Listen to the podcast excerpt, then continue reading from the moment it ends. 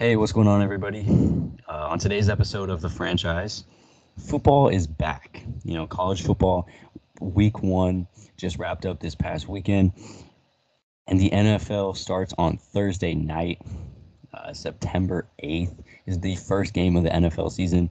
So what better time than one to review, recap all of the college football, not all, but most of the college football games from week one. Go over the upsets, the games, who stood out, give my my top 10 college football teams heading into week two of the college football season. And also, you know, what better time than to pick every single game heading into NFL week one, and then also give my standings predictions for the entire NFL 2022 season. Going through every division, every team, ranking them from worst to first in that division, as well as who I think is going to make the NFL playoffs for this season. We're also going to go over, you know, some other things in baseball. The main ones being the Atlanta Braves has just tied up the New York Mets for the lead in the National League East. You know, September baseball is the most exciting time of the year for teams in these playoff races, and then Aaron Judge versus Shohei Ohtani for the American League MVP is a race that, for a majority of the season, you would say Aaron Judge is the unanimous MVP. But things have started to heat up. Shohei Ohtani is heating up, not only at the plate, but still consistently dominating on the mound. So I'll give my thoughts on who I think the MVP is. The answer may surprise you. And then finally, Donovan Mitchell got traded to the Cavaliers, and I guess that's where we'll lead off today's episode. You know, a lot of this episode's about football, so, you know, it probably makes sense to kick things off with Donovan Mitchell getting traded to the Cavaliers. But before we get into that, just want to let you guys know that The Franchise, you know, however you're listening or if you're watching, and if you didn't know, this podcast is available on YouTube, Spotify, iTunes. We have an Instagram page. I'll put the text for it on the screen if you're watching. It's going to be in the description of the podcast episode because I don't remember what the Instagram handle is. You can also go follow my personal Instagram right here. And it's also in the transcript of the episode for you watching the podcast. Anyways, though, Donovan Mitchell got traded to the Cleveland Cavaliers earlier this week. This was shocking news, to be honest. It was expected that Donovan Mitchell was going to be traded at some point this offseason. Once the Utah Jazz traded Rudy Gobert away to the Timberwolves for multiple first-round picks. I'm talking 4 first-round picks, a guy who just got drafted, so like 5 first-round picks, I guess you could say, and then a few role players as well. It was clear, though, that Utah was looking for the future and looking in a different direction, and it really didn't make sense for them to keep a guy like Donovan Mitchell when it's pretty obvious what they're doing, and they're trying to tank and gain as much NBA draft picks as they can, kind of like the Oklahoma City Thunder. And a lot of these teams right now, I guess you could say the teams that are tanking are like the Thunder and the Spurs and the Jazz. I feel like you could put the Magic, you could put the Pistons, but those teams aren't really like, you can't, going into the season, it doesn't look like they're tanking. But for the Spurs, and for the Jazz and the Thunder, they're clearly tanking for this foreign guy, Victor Wabenyama. I'll go in depth to him in another episode in the future. But you know, it was clear that Utah was going to end up trading Donovan Mitchell. He didn't fit the timeline. He apparently requested a trade, but it never really became public. So it was inevitable for him to get traded, and the one team that seemed like was going to get Donovan Mitchell, the only team that was in the news for Donovan Mitchell, was the New York Knicks. You know, they had guys like R.J. Barrett and Obi Toppin and Julius Randle, Evan Fournier, and they have multiple first-round picks that they could have traded away to Utah in order to acquire Donovan Mitchell. But ultimately, out of left field, it appears to me, I mean, I was not expecting this team at all. The Cleveland Cavaliers come in and swoop Donovan Mitchell away from the Knicks and from any other team, you know, that was thinking of Donovan Mitchell. When you look at this Cavs roster, you know, they finished 44-38 last season. They were the 9th seed in the Eastern Conference. That was good enough to become a play-in team last season.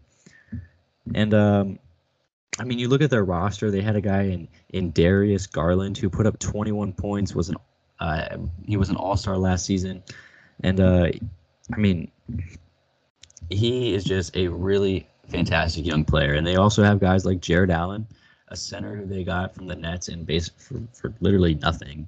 They just got him because James Harden wanted to get traded for the Nets, right? And then they got Evan Mobley, the 3rd overall pick in the 2021 NBA draft out of USC. This guy's a stud. He's going to be a future all-star, right? And you look at those three guys, 21 points put up last season for Garland, 16 for Allen, and 15 for Mobley. Donovan Mitchell put up 25 last year. So you're adding that kind of production offensively. And the guys you sent away were Lauri Markkanen and Colin Sexton and 3 first-round picks, right? Colin Sexton put up, good numbers last season, but he was injured for majority of the year. He tore his ACL, I believe, was out for pretty much the entire season. So you're trading away one guy in Lauri Markkanen who was really on your roster last season. And Lauri Markkanen's a role player at this point. He was a bench guy for the Cavaliers last year. And Colin Sexton didn't even play meaningful minutes for you guys. So you just traded away players that never really played for your organization last season. And you're acquiring an all-star player, a superstar player in Donovan Mitchell. I think this puts the Cavs in a very, very good spot heading into this season. They finished as the 9th seed in the conference last year. And if we just take a look, at the standings from last season, the Heat, Celtics, Bucks, Sixers, I feel those teams are all better than the Cavaliers. I'd also put the Brooklyn Nets in that category. Then you get teams like the Raptors and the Bulls and the Hawks, and those are the 3 teams that I feel they are at similar strength on a similar level to, if not better than those teams. It's going to be really interesting to see. I love the move for the Cavaliers. They didn't really trade away any valuable, meaningful pieces to their roster. I mean, another point about Colin Sexton, the Cavs didn't even really want to re-sign him. He was a restricted free agent. They didn't want to pay him. And then they traded him for Donovan Mitchell, a guy who they clearly want. I mean, why would you not want him? He's already under contract for 4 more seasons. I think this puts the Cavs in a position. They were the 9th seed last year, made to play in. I think this next season, they're going to be a top 6 seed. I'd put them between that 6th and 3rd seed range.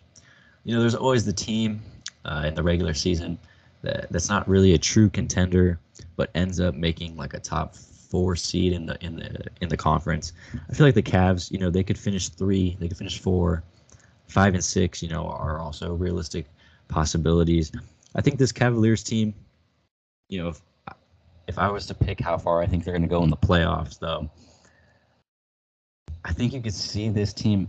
I'm being honest. This team could make a conference finals. I'm not saying that they're that good, but I'm saying that they're good enough to make it to that point because there's always those teams, every once in a while that just make it to the conference finals that you never thought would have made it. The Portland Trailblazers a few seasons ago, you had the Dallas Mavericks, you had the Atlanta Hawks a few seasons ago when they played the Bucks. I think the Cavs can realistically make it to the conference finals, best case scenario. But I think, between the first round and second round, that's where they'll lie. But I would not be surprised if they made the Eastern Conference Finals next season. But I think that's about as far as they'll get currently with Donovan Mitchell. I think in the future they can get much, much further with the development of Evan Mobley. He's going to be a superstar in this league. And Darius Garland, who's a very, very good player, who's already locked up on a long-term contract. So, Donovan Mitchell trade to the Jazz is definitely a positive move for them. I'm trying to figure out which direction we want to go next here. I mean, we can go... I think we'll finish the episode off with the football stuff. So next up here... The AL MVP race is is very hot right now.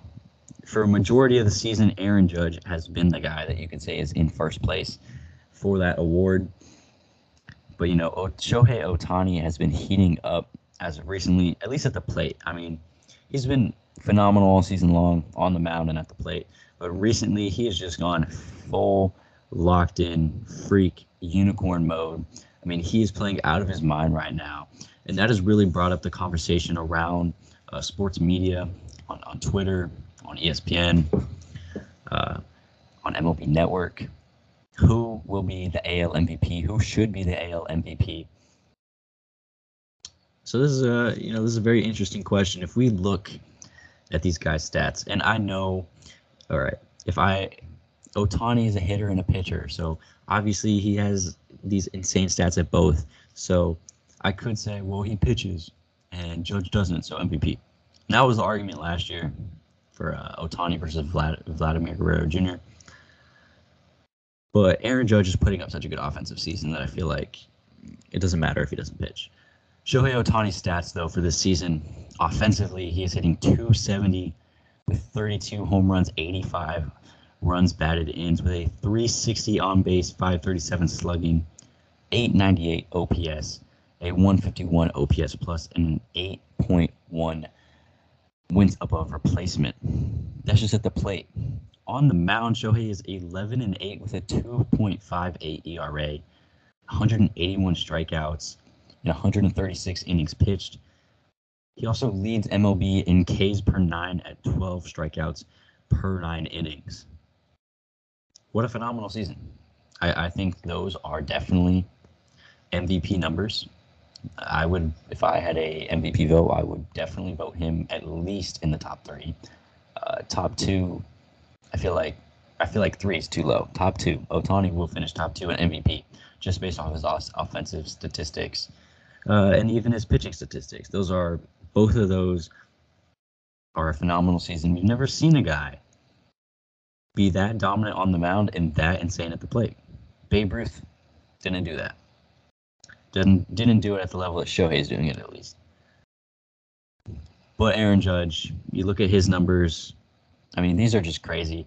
He's hitting .302, 54 home runs, 117 RBIs, a .403 on-base percentage, .682 slugging, 1.085 OPS, with a .204 OPS plus, 8.4 WAR. I mean, these numbers are insane. You know, a .403 on-base percentage with a .682 slugging, a 1.085 OPS, 204 OPS plus is insane. Aaron Judge leads all of baseball in the following categories: runs scored, home runs, RBIs, walks, on-base percentage, slugging, OPS, OPS plus, and total bases. I think Aaron Judge is the MVP. You know, I'm an Angels fan, and I love Shohei Ohtani. And any other season, he's the MVP. But there's a real chance that Aaron Judge hits 60. He breaks the American League home run record held by Roger Maris. And I think even if he doesn't do that, he is leading baseball in so many offensive categories. I mean, this is just an insane season. He's had no one else in baseball has 40 is close to him in home runs. He's hitting the ball above 300, so he's not just hitting home runs and striking out all the time. He's walking a lot. He's driving in runs. He's getting on base. I mean, Aaron Judge is the MVP. You know, this is just an insane offensive season. If he hits 60, he's the MVP. If he hits 55, he's the MVP. Shohei Ohtani, once again, is having an incredible season. Any other year, he's the MVP. You know, if Aaron Judge didn't exist and it's Ohtani, and, I mean, who else is having an insane season in the American League? Mike Trout, but he hasn't played enough games. Aaron Judge is the MVP. There's not a whole lot more to say than that. I mean, he's just having an incredible season.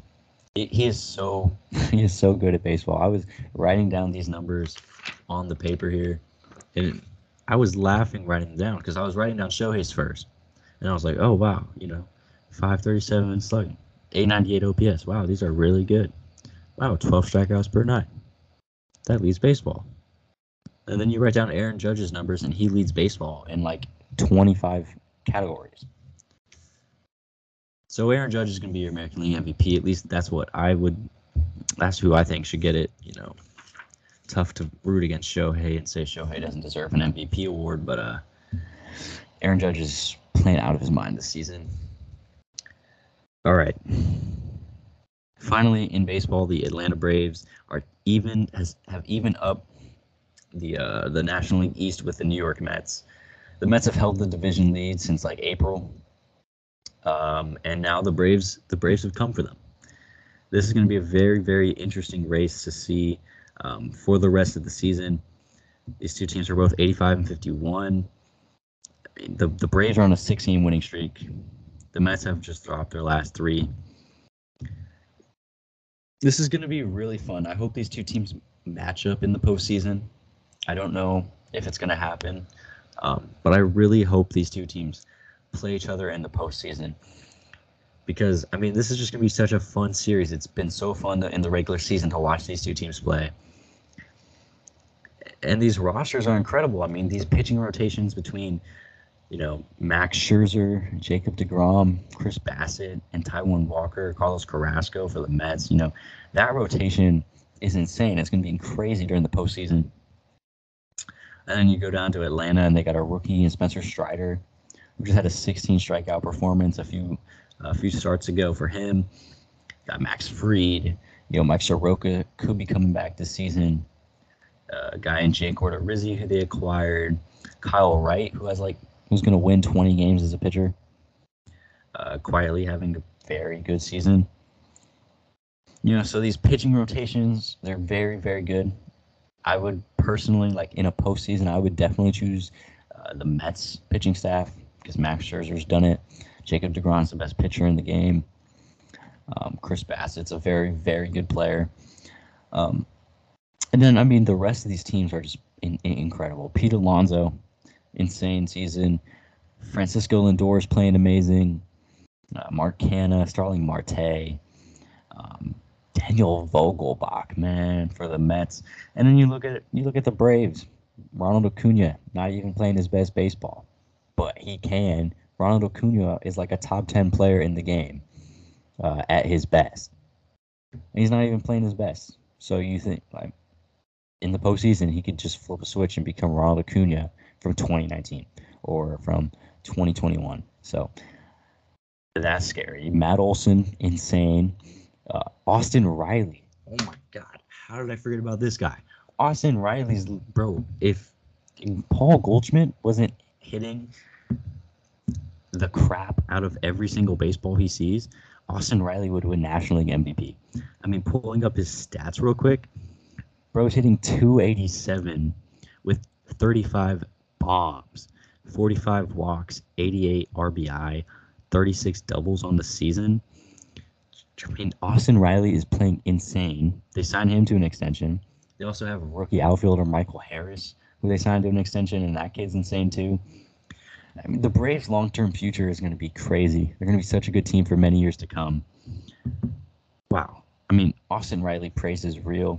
Austin Riley should be... I mean, Paul Goldschmidt's having such a good season, so I cannot say that he does not deserve MVP. You know, when you're hitting 3.28 in September with 34 bombs and 107 RBIs. Wow, I mean, let's just appreciate these two players real quick. Paul Goldschmidt, bro, is about to win his second MVP award. He won one in Arizona. About to win one here in St. Louis. And then Austin Riley's just insane.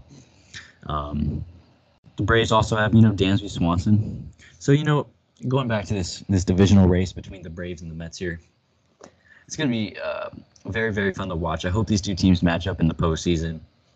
And, you know, that's really like the big divisional race happening right now in baseball, at least for the division. I mean, the AL East, there's potential there. The Yankees are not playing good baseball. You know, the Rays are right behind them. Blue Jays are there, and the Orioles. Dude, I want the Orioles to make the postseason. All right, that is a team is just so fun, such a cool, underdog story. They were supposed to be so bad this year, and they're 72-64. They weren't supposed to win 60 games. They're 3.5 back of a wild card. I hope they make the playoffs. But the Mets and Braves really the only race going on in baseball. The rest of it's kind of really just locked up. Dodgers are the best team ever. They're probably going to win 116 plus games, which is an all-time record. But that's going to wrap it up for some baseball. Quick little baseball news. Not a whole lot. There's a lot going on right now, but not some big headlines. But we're the meat of this podcast, the headlines of this show, the headlines of the next few months of my life. Football is back, man. Football is back. Starting it off with college football, week one was just this past weekend, and man, it was good. It was great. Quick headlines. We're going to dive into it here. We got a pretty good amount of notes. Just going to talk about the team, the top 25. I'm not going to talk about some random FCS school or some two non-ranked schools because I don't care. I really only care about the top 25. So, just running through the weekend. Number one, Alabama beat Utah State 55-0. Quarterback Bryce Young, reigning Heisman Trophy winner, went 18 of 28 with 195 yards and 5 touchdowns. What a way to start off the season for Alabama and Bryce Young. Number 2, Ohio State holds on against number 5 Notre Dame. This was the game, when I was looking on Friday night, when I realized that college football was back. And I was sitting in my room. I was sitting in here. This is my room. I was sitting in here on Friday night, scrolling through my phone, and I was like, oh, damn. College football starts tomorrow, bro. Who's playing? And this game right here was the game that I was like, hell yeah, bro. 2 top 5 teams playing each other in week one? That's insane. Ohio State beats Notre Dame 21-10. CJ Stroud puts up 223 yards and 2 touchdowns. This was the other game that I had circled as going to be a great game, and it didn't really live up to that. Number 3, Georgia took on number 11, Oregon, and Georgia took care of business. They won 49-3. Stetson Bennett, had 368 yards with 2 touchdowns, and this was the guy I highlighted, Kenny McIntosh, with 9 receptions, 117 yards, and the Oregon debut for quarterback Bo Nix after he transferred from a few seasons at Auburn. He threw 2 interceptions. One of them wasn't his fault. It was the receivers, but that other one was definitely on him. I had a lot of expectations going into this game. I was really excited. I thought Oregon was going to perform. Bo Nix has had some highlights in the past, especially as a freshman. But Georgia's Georgia. Some people were saying there's going to be a national championship hangover. But Georgia did what Georgia does, and they won 49-3. Number 6, Texas A&M beat Sam Houston 31-0. This was probably one of the bigger games of the weekend right here.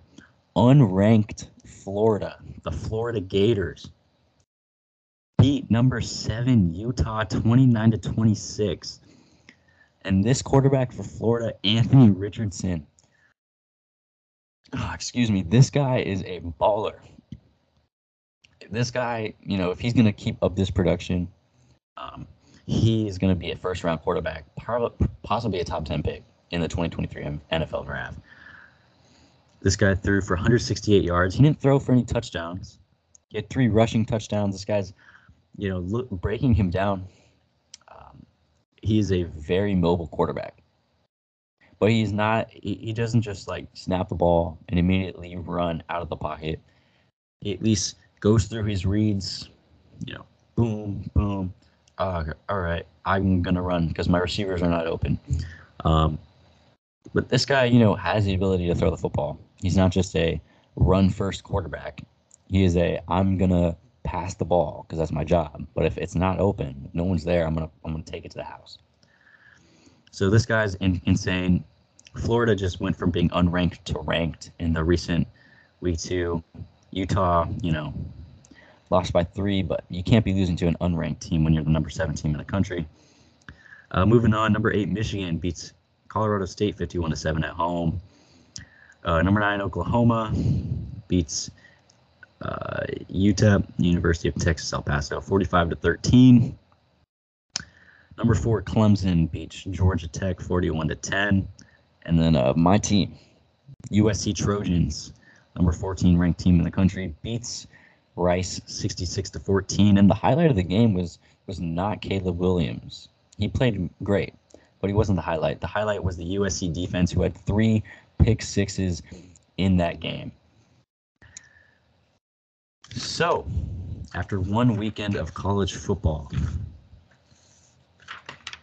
it is time to give my my top 10. Real quick, for some reference, the AP poll put out their top 25 today, and their top 10 teams are number 1, Alabama, number 2, Georgia, 3, Ohio State, 4, Michigan, 5, Clemson, 6, Texas A&M, 7, Oklahoma, 8, Notre Dame, 9, Baylor, and 10, USC. My top 10 is Alabama at number 1, Georgia at number 2. Number 3 is Ohio State, Clemson at number 4, Texas A&M I have at number 5, Michigan I have at 6, Oklahoma 7, Notre Dame 8, USC I have at 9, and Baylor I have at 10. I mean, I would just love to talk about USC because, man, is USC back. USC performed incredible in Week 1. Granted, it's against Rice.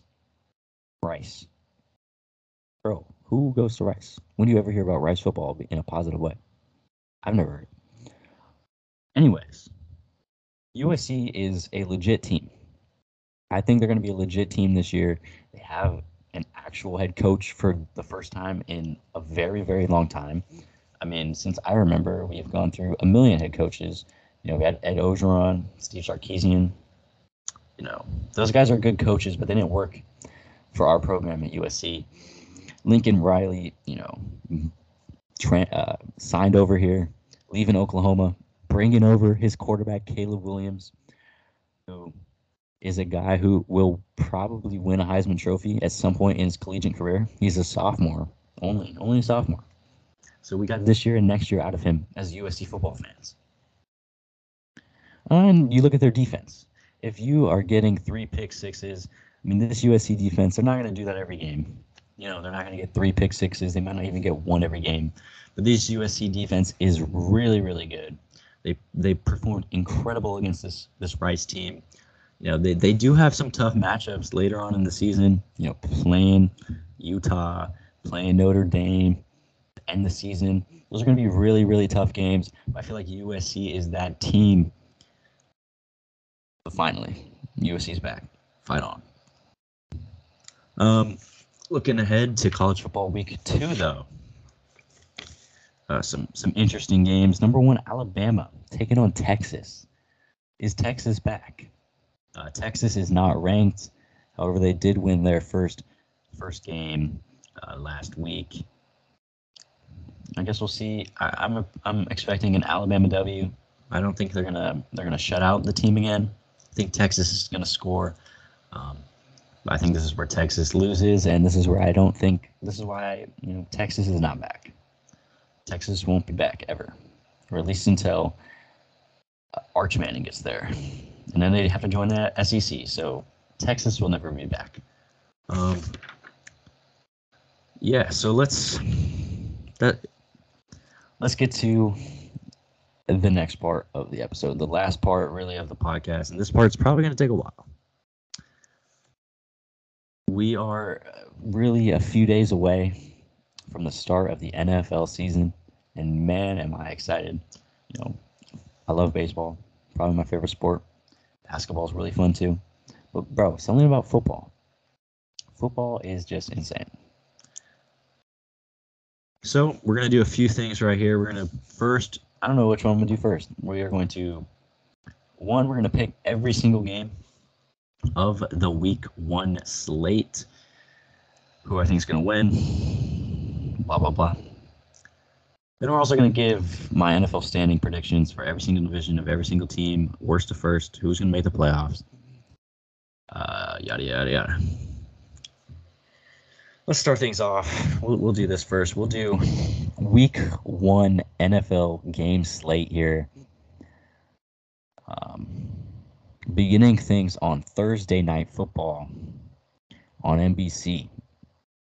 You got the Buffalo Bills, the team that you'll find out I'm very, very high on this season, taking on reigning Super Bowl champions Los Angeles Rams at home in Los Angeles. Buffalo, -2.5. This is a real, real tough game to pick. You know, the Bills added Von Miller from the Rams this offseason. They have a top quarterback in the game of football in Josh Allen.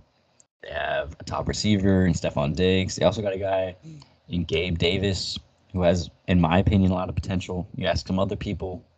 I asked some of my friends, and they're not so high on Gabe Davis. But I think he's going to be solid this year. I'm not saying he's going to be a top 20 receivers. But I think, you know, he's going to be a solid player. They have Dawson Knox. He's an incredible tight end. You look over on the Rams side of things. You know, Matthew Stafford, Cooper Kupp, reigning Offensive Player of the Year, best wide receiver season we've seen in a while. They brought in Allen Robinson from the Bears. I think he's going to be incredible this season. You know, he's always been a really good receiver, but he's just never had a good quarterback, and now he has a good quarterback, so odds are he's going to be really good again. And in defense, Aaron Donald, Jalen Ramsey. Ultimately, this is really tough because I honestly don't know who I think is going to win. I'm going to take the Bills to win on the road week one in Los Angeles. You know, I think both these teams are going to be really good, but I think the Bills, I don't know. Going with my gut. All right. Beginning things off, though, on the Sunday, early morning slate. New Orleans Saints at Falcons. Saints -5.5. I'm going to take the Saints. Jameis Winston coming back from injury. Michael Thomas coming back from the first time in like 5 million years to play football. They brought in Jarvis Landry. They have a nice young receiver, Chris Olave from Ohio State. Alvin Kamara is going to be in the backfield. And on the defensive side, they have Marshawn Lattimore, Cam Jordan, and Tyrann Mathieu. Sorry, from the Chiefs. You know, this team, the Saints are going to be a good team this year. The Falcons are going to suck. They have Marcus Mariota, quarterback. They don't have Calvin Ridley this season. They do have Kyle Pitts, who's going to be an insane player. He already is an insane player. He's going to be really good this year. They have Drake London, rookie wide receiver from USC. But ultimately, I'm going to take the Saints in this matchup in week one. 49ers at Bears, San Francisco -7. Give me the Niners. You know, I know it's Trey Lance's first. No, he started that game last season, but it's Trey Lance time. In San Francisco,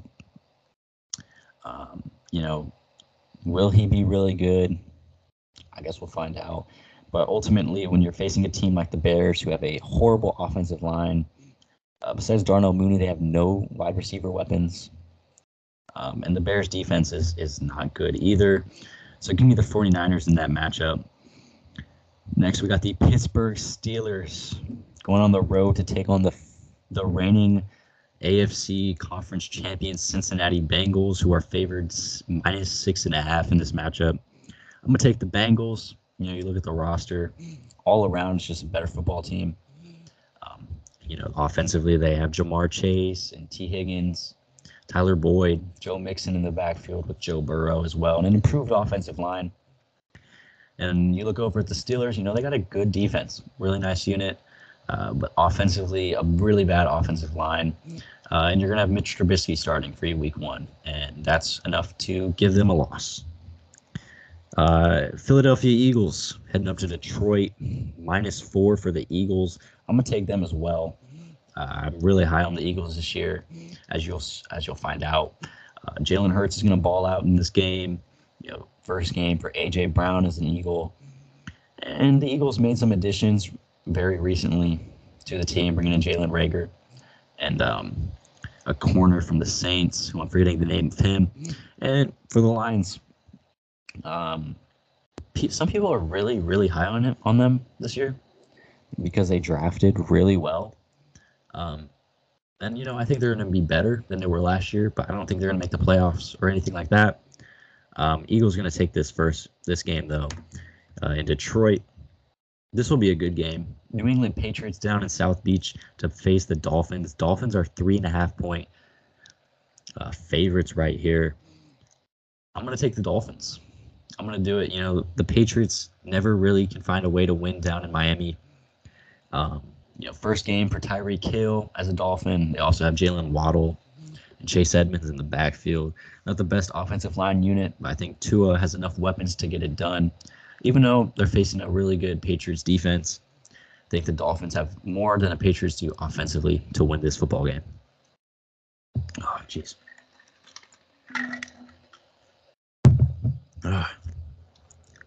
Moving on. Baltimore Ravens taking on the Jets. Baltimore -7. Really nothing to say here. Ravens going to win. Next up, we got the Jacksonville Jaguars taking on the Washington Commanders. Washington -2.5. Give me Jacksonville. The Jaguars are going to be a solid team this year. I like Trevor Lawrence. You know, he didn't have the best rookie season, but he was also playing under Urban Meyer, so nothing really counts about last season. His number one receiver is Christian Kirk. Yes, he's getting Travis Etienne back. They also got Brian Robinson in the backfield. And they brought in, you know, Brandon Sheriff on the offensive line. And they have the number one pick on defense, Trayvon Walker. So, from Georgia. I think that kid's going to be really good. And Washington has Carson Wentz, which is enough to lose you a football game. Cleveland Browns taking on the Carolina Panthers. Carolina's -1.5. Jacoby Brissett versus Baker Mayfield. Baker Mayfield revenge game. Give me the Browns. You know, the Browns are just they're going to be okay until Deshaun Watson gets back. You know, defensively, the Browns are very, very good with Myles Garrett and Denzel Ward. And they have a really good offensive line. They have Nick Chubb and Kareem Hunt in the backfield, Amari Cooper at wide receiver. I think that's enough for Jacoby Brissett. He doesn't have to do a whole lot. You know, Nick Chubb, people are down on him. I don't know why. Nick Chubb's a really good football player. He's not the best running back in the league, obviously. I'm not saying that. But Nick Chubb's going to be really good this season. And he's going to ball out against, yes, the Panthers have a good defense. But the Panthers also have a bad offensive line. And they do have good receiving weapons. Christian McCaffrey's going to be healthy for this game. But I'm going to take the Browns, you know, in a Baker Mayfield revenge game. Next up, we got the Colts heading down to Houston to take on the Texans. Indy -7. I'm going to take the Colts here. Texans are bad. Next up, we got the Giants heading to Tennessee. Tennessee is -5.5. I'm going to take the Giants. I don't think the Giants are going to be a good team. I think the Titans are going to be good. But just give me the Giants. I mean, why not? You know, first game for their new head coach, Brian Dable, Daniel Jones, Saquon Barkley. I don't know. The Titans don't really have a whole lot besides Derrick Henry on offense. And Ryan Tannehill is not that good of a quarterback. But neither is Daniel Jones, so we'll just say the Giants win this football game in Tennessee. This will be a good one as well. You got the divisional games here. The Green Bay Packers taking on the Minnesota Vikings in Minnesota. Green Bay's favored -1.5. I'm going to take the Packers. I think the Packers, you know, yes, they lost Devontae Adams, Aaron Rodgers' best receiving target. Some would say his only receiving target, but it's Aaron Rodgers, man, two-time back-to-back MVP. And I think the Vikings are going to be a really, really good football team this year. Offensively, they're going to be improved with a new head coach. Justin Jefferson and Dalvin Cook and Adam Thielen on that team.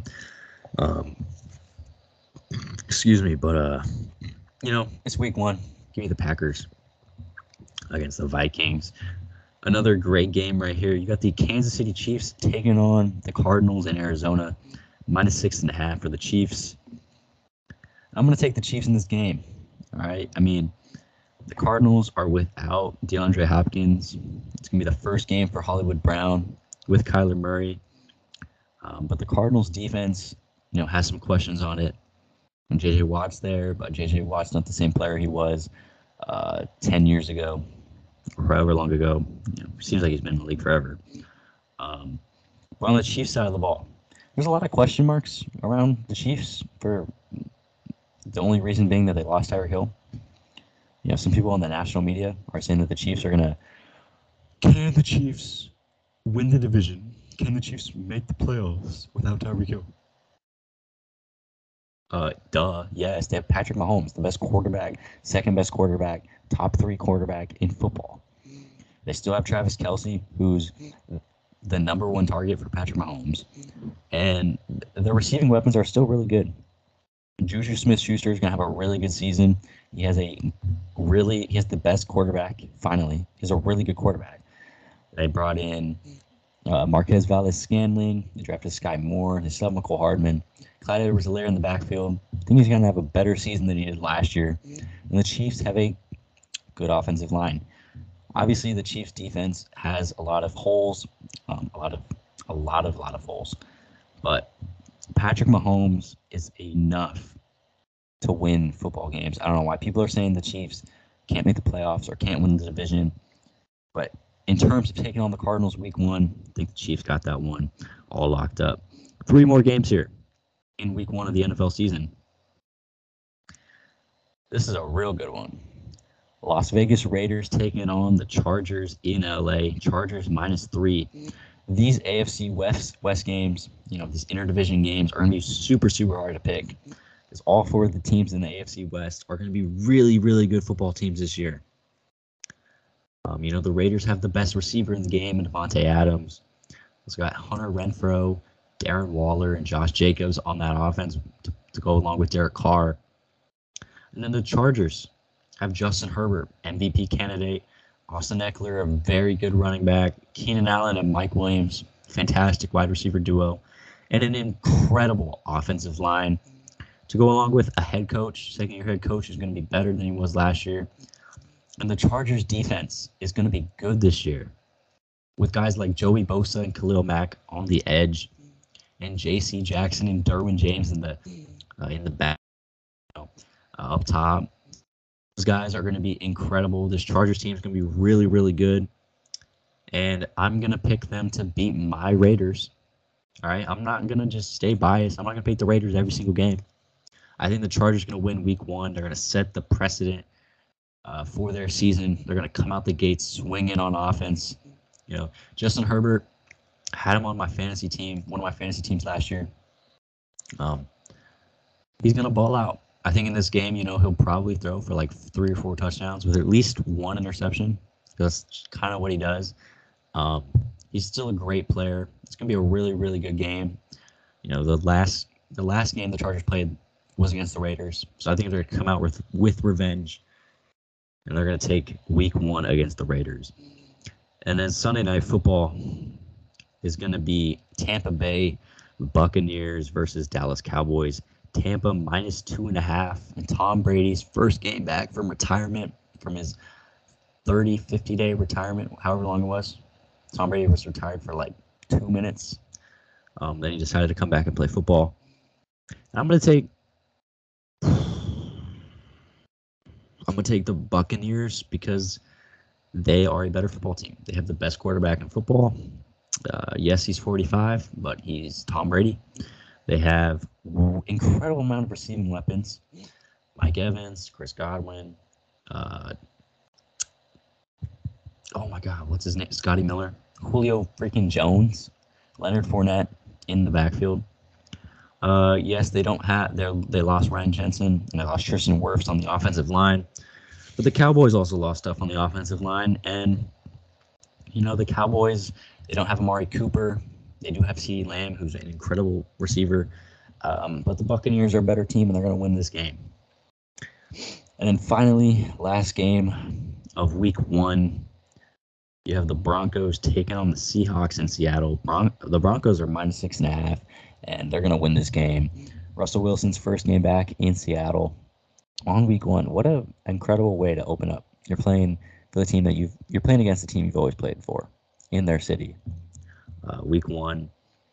Yeah, the Broncos are going to be a pretty solid team this year, and the Seahawks, they don't have a lot going for them. So I think it's an easy win for the Broncos as we wrap up our week 1 picks for this season. Oh, man, dude, it is really hard to talk this much and be the only person on the podcast. It's so much better to have a co-host because I can stop talking for a few minutes. But anyways, those are my week 1 picks for the NFL season. We're going to do this every week. You know, the podcast is going to be coming out more consistently, and we're going to give our picks every single week. We're also going to recap every single week. So stay tuned. You know, make sure you are subscribed or following the podcast on all platforms. Finally, last thing of the episode. Actually, I think there's going to be another thing because I just remembered I had something else right now. But we're going to give the NFL standing predictions for every division of every team, worst to first. We're going to start things off here with the AFC East. I have the Bills winning that division. Then I have the Dolphins, Patriots, and New York Jets finishing last. And the Bills are going to be an incredible team. They're the only team from this division I have making the playoffs. Yes, the Dolphins are a very good team. Yes, they have, you know, they have Tyreek Hill and Jalen Waddle. But, you know, Tua, I mean, the Dolphins won 9 games last season. They went 9-8. I think they're going to, you know, go 9-8, 10-7 this next season. But ultimately, I think there's better teams in the other divisions. Same thing with the Patriots. Offensively, I don't like them. Their receiving weapons are like who when you hear them. They're gonna have a great defense. The Patriots always do. Yes, Bill Belichick's head coach, so can't really count them out. But I'm counting them out. So they'll prove me wrong when we look back at this tape in January. And the Jets, Zach Wilson's injured, Joe Flacco starting. I like what they did in the draft. I really, really do. Especially getting what is it? Was it Jermaine Johnson? I think that was his name. I'm totally blanking on his name. But when I was watching the draft, I was so surprised that he fell, and the Jets got him with one of their 3 first-round picks. The Jets had a great draft, but just because you have a great draft doesn't mean you're going to have a great season. Moving on to the AFC North, I have the Bengals winning that division, followed by the Ravens, Browns, and Steelers. The only teams from the playoffs making this from this division making the playoffs are the Bengals and Ravens. A lot of people are counting out the Bengals of winning this division or even making the playoffs. But like they just went to the Super Bowl. They just won the conference. You know, they're a really good team. Joe Burrow's only going to get better. Jamar Chase is only going to get better. T. Higgins is only going to get better. Their O-line's only going to get better. This whole team is only going to get better year after year. When it comes to the Ravens, I think they're going to have a very, very good bounce-back year. Lamar Jackson's going to prove why he's a really good quarterback, why he was league MVP, why he should get paid big bucks from Baltimore. They have Rashawn Bateman coming back, and J.K. Dobbins. Also, Mark Andrews, a top 3-4 tight end on that team. And they have a really solid defense. You know, Kyle Hamilton, they drafted. So I think the Ravens, you know, they're going to be a wild card team.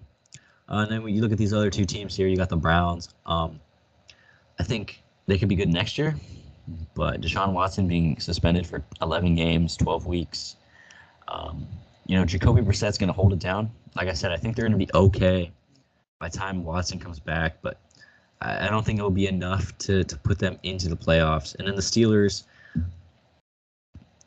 they just have Mitchell Trubisky.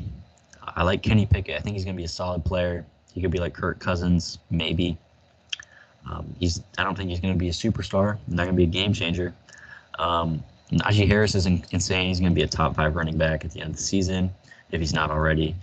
Deontay Johnson's a very underrated wide receiver. But the offensive line is very weak, and I just don't think they have enough talent on their roster to compete with the other teams in their division.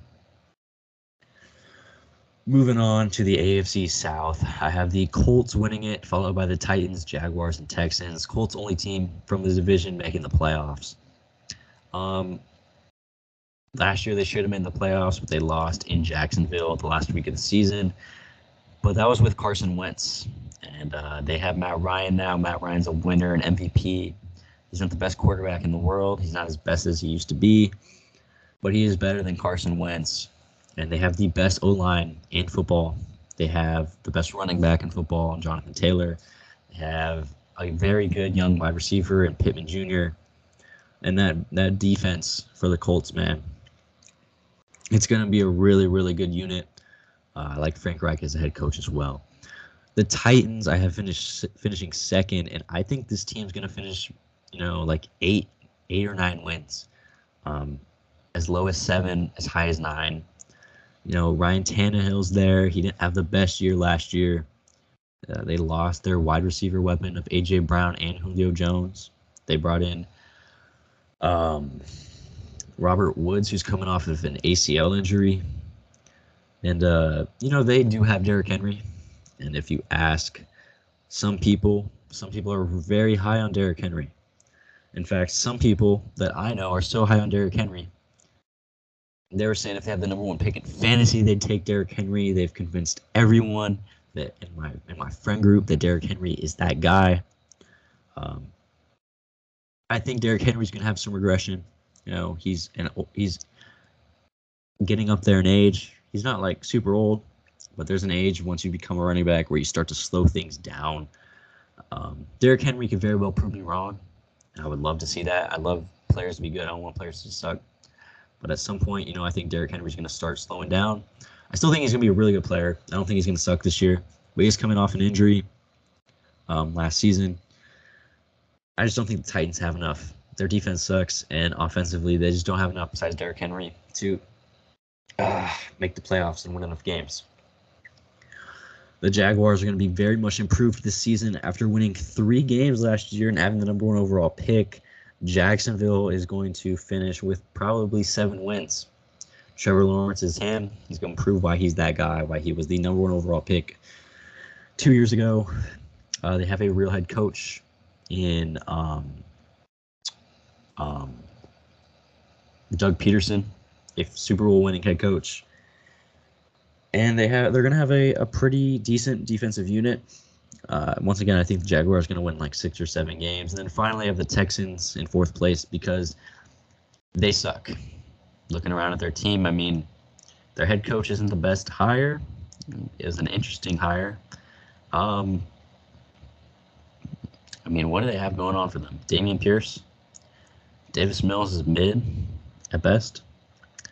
And then finally, with the AFC, the last division in this conference, and this is the super division. This is a division where every team in this division could possibly make the playoffs. But if you've been counting along, you'll know that I have one of these teams missing it. So, I have the Chiefs winning the division, followed by the Chargers, Raiders, and Broncos. Chiefs, Chargers, and Raiders are all making the playoffs. The Broncos are going to miss out. I think they'll miss out by like a game or 2 max. I think the Broncos will be really, really good. They'll be good this year. They'll be good next year. They have a good quarterback in Russell Wilson. Top 10 quarterback, top 6. Oh, my God, dude. This is getting so tough. They have a very good defensive unit.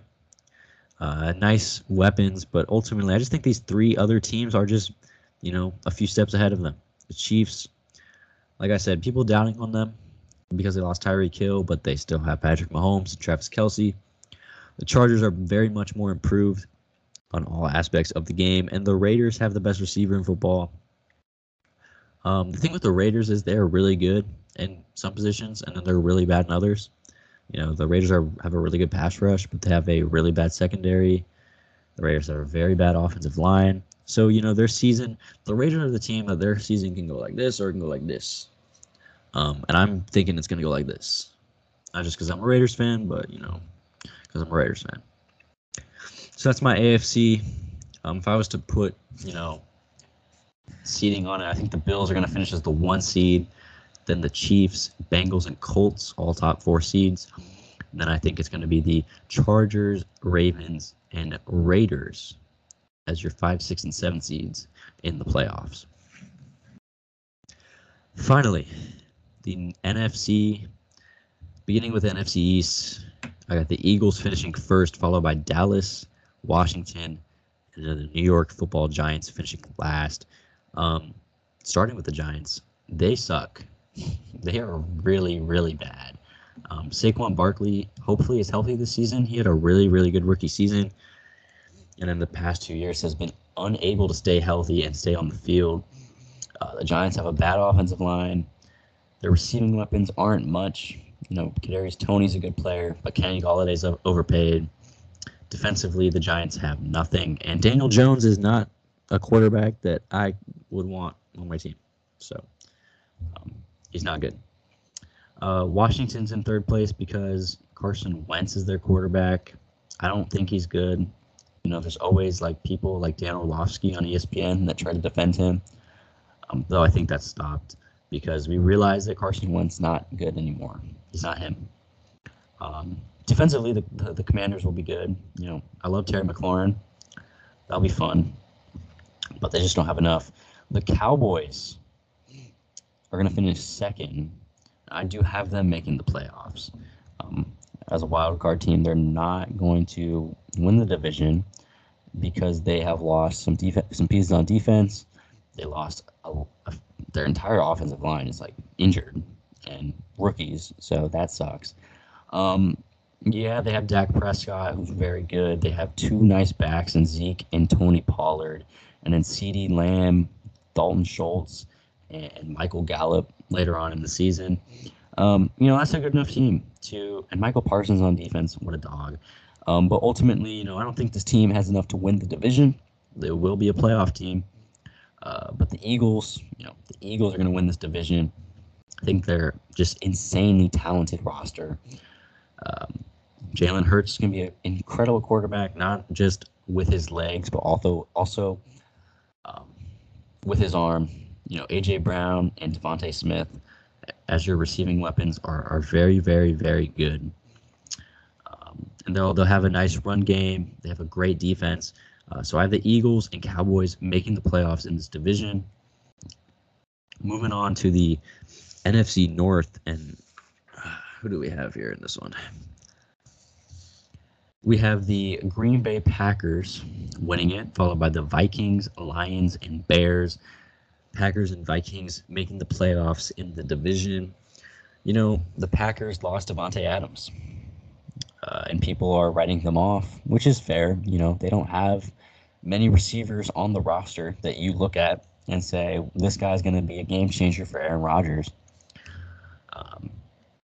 But, you know, Allen Lazard's there. He's solid. They got A.J. Dillon and Aaron Jones. They have a nice offensive line with David Bakhtiari looking to play Week 1, but he will come back this season after really not playing at all last year.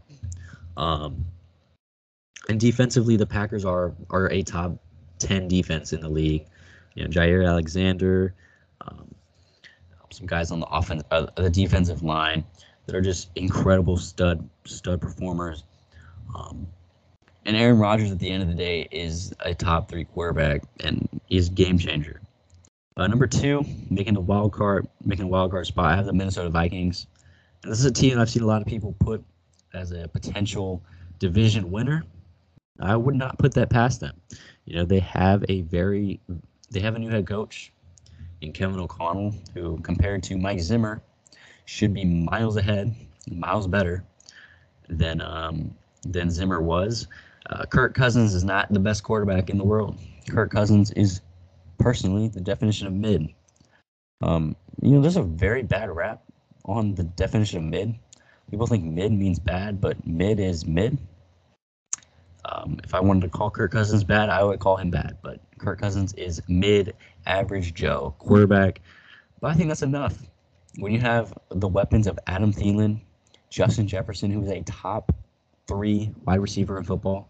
Yeah, top 3, I said it. Justin Jefferson is a dog. And you have Dalvin Cook in the backfield. Defensively, this team is very, very good too. The Vikings are going to be a good team this year. They could very well win the division. I don't see that happening, but I wouldn't put it past them. And then rounding it out, I have the Lions and the Bears. The Bears are going to suck.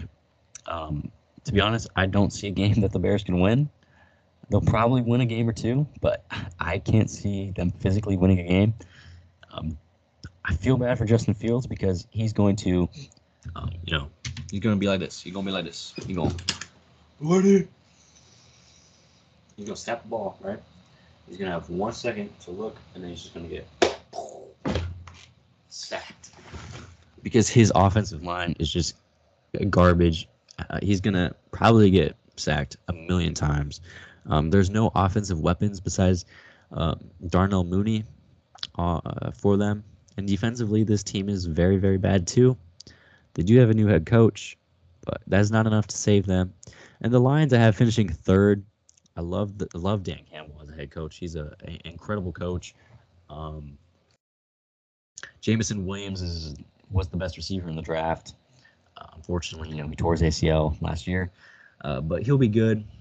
Jared Goff is mid. Aiden Hutchinson, the number 2 overall pick, is going to be a good player. But the Lions' defense sucks, so that's what's going to hold them back. Also, TJ Hawkinson's a really good player as well. Don't want to forget about him. Moving on to the NFC South. I have the Buccaneers winning it, followed by the Saints, Panthers, and Falcons. I got the Bucs and the Saints both making the postseason. I said it earlier. The Buccaneers are just a crazy team. Tom Brady, Ryan Jensen, Tristan Wirfs, Mike Evans, Chris Godwin, Julio freaking Jones. Don't forget about him. On defense, they got Shaq Barrett. They have, and they have a new head coach too. Todd Bowles, defensive-minded head coach. Really, this is probably one of the weaker divisions in football. So I think it's the Buccaneers division to lose. And then the Saints, I have the Saints also making the playoffs. Some people put them as winning the division, which, is possible. I would find it shocking if that was to happen. Because Jameis Winston he's not the best quarterback in the game, but he definitely proved at times last season that he's capable of being a quality starter. They have Michael Thomas and Jarvis Landry, Chris Olave, and Alvin Kamara on that offense, which is going to be very, very nice for Jameis. And then defensively, the Saints are going to be a top 5 defense in football this upcoming season. And then I have the Panthers and the Falcons, both teams missing the playoffs. Both teams are bad. On the bad scale, the Panthers are this bad. Well, I don't know. Is lower or worse, or is higher or worse? I don't know. We'll just say the Falcons are really bad, and then the Panthers are bad. So yeah, and then finally, last division in the NFC, we have the NFC West. Probably the best division in the NFC at least. I have the Rams winning it, followed by the Niners, Cardinals, and Seahawks. Rams and Niners making the playoffs, Cardinals just missing out, and Seahawks finishing dead last, winning probably 2 or 3 games. The Niners and Cardinals, you could flip-flop those teams. It's really tough to see how Trey Lance is going to play. But, defensively for the 49ers, they're going to be insane. They're going to be a top 5 defense probably this next season. Deebo Samuel, great player. Elijah Mitchell in the backfield. Brandon Ayuk is... But George Kittle is a very, very good tight end. And they have the best offensive lineman in football in Trent Williams. At least the best tackle in football, Trent Williams. And they have a very good head coach as well. So, you know, when you look at the Niners, it's iffy to see what they're going to be just because of Trey Lance. You don't know what he is going to become. But I'm thinking he's going to be a pretty solid player. I'm not saying he's going to win an MVP, but I think he's going to be he's going to do just enough, at least. I think they're going to be second. And the Cardinals, you know, they can very well make the playoffs. They have a solid O-line. They have some nice receiving weapons, especially when Hopkins comes back. And Kyler Murray's a very, very good player. But defensively, there's some questions for them. And then finally, the Seahawks. They just suck. Like, yeah, they're bad. Horrible offensive line. They have good receivers. You know, DK Metcalf, Tyler Lockett. But, you know, they're paying Jamal Adams a lot of money as a safety when he doesn't really do anything. You know, he's not a good safety. Like, safety-wise, he's not a safety. Like, he doesn't do anything. But, yeah, those are my standings predictions. Once again, the teams making the playoffs in the NFC are the Rams, Niners. Well, division winners are the Rams, Packers, Bucks, and Eagles, with the Niners, Vikings, Saints, and Cowboys making the postseason. If I was to, you know, put seeds on these, I think the Rams are going to finish the 1, Packers 2, Bucks 3, Eagles 4, followed by the Cowboys, Vikings, and Niners. So that is probably going to be the episode. You know, I was considering giving a top 10 quarterbacks ranking, which I'm really considering it right now, but my voice hurts really freaking bad.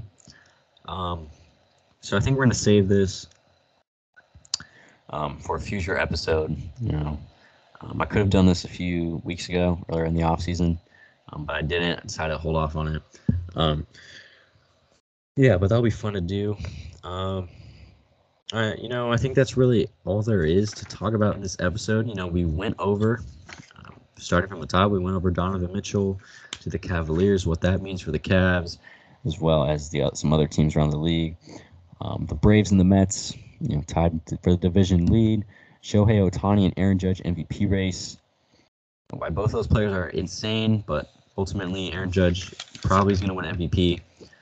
You know, college football recap from week 1. Gave my top 10 teams heading into week 2, and then I also picked every single game heading into week 1, as well as my final standings predictions for the end of the 2022 season. I guess while we're here, I'll get my NFL MVP pick. This is tough. It's probably going to, odds are it's a quarterback. You know, Justin Herbert, Josh Allen, Patrick Mahomes, Aaron Rodgers, Lamar Jackson, Tom Brady, all those guys, you know, possible, you know, the possibility of being league MVP. I'm going to give it to Josh Allen. I think the Bills are going to be really, really good this season. I think they could go to the Super Bowl. And, you know, I think Josh Allen's going to ball out. You look at what he did last season, which I have these stats right next to me. I mean, last year he threw for 4,400 yards, 36 touchdowns, 63 completion percentage. I think he could throw for well near 5,000 yards with maybe 40-plus touchdowns. And I think that's enough to win an MVP. I mean, Aaron Rodgers last year only put up 4,100 yards with 37 touchdowns and one MVP. And some guy named Tom Brady put up 5,000 yards with the most touchdowns in football and didn't win MVP. But anyways... I think Josh Allen's going to win MVP. Defensive Player of the Year, I'm going to go with I'm going to go with Myles Garrett. He's going to be incredible. Either Myles Garrett or T.J. Watt are going to win the Defensive Player of the Year at least. Offensive Rookie of the Year, I'm going to give that one to Chris Olave down in New Orleans. Defensive Rookie of the Year, we're going to give that to Trayvon Walker out in Jacksonville. And then Coach of the Year, Brandon Staley of the Chargers is going to win Coach of the Year. You know, I could also see a guy like Nick Sirianni out in Philadelphia becoming that and taking that award. But I think that's going to wrap it up for this episode. This episode's over an hour long. Yeah, it'd be fun to do my top 10 quarterbacks and talk about some other things that have happened in recent weeks. But we can just save those for later. You know, we could talk about the Angels being up for sale in the future episode. KD coming back in the future. There's going to be more episodes to come in recent weeks, so we got a lot of stuff to talk about. But that's going to that's going to wrap it up for today's episode of The Franchise. Once again, is available on YouTube, Spotify, Apple Podcasts. I think it's on Google Podcasts, if you're using that. That's crazy if you're using that. Follow the Instagram, the podcast Instagram, my personal Instagram. And yeah, I mean, thank you guys so much for tuning into this episode. It was very fun to do this again. I'll be very, very more active as we are into the football season, heading into MLB postseason. NBA is going to start up soon. Great time in sports. You know, the dog days of summer are very, very hard to cover sports because it's just baseball. But, you know, football starting, basketball starting, baseball's nearing its end. A lot of stuff to talk about. And that's going to wrap it up for this episode. And I'll catch you guys in the next one.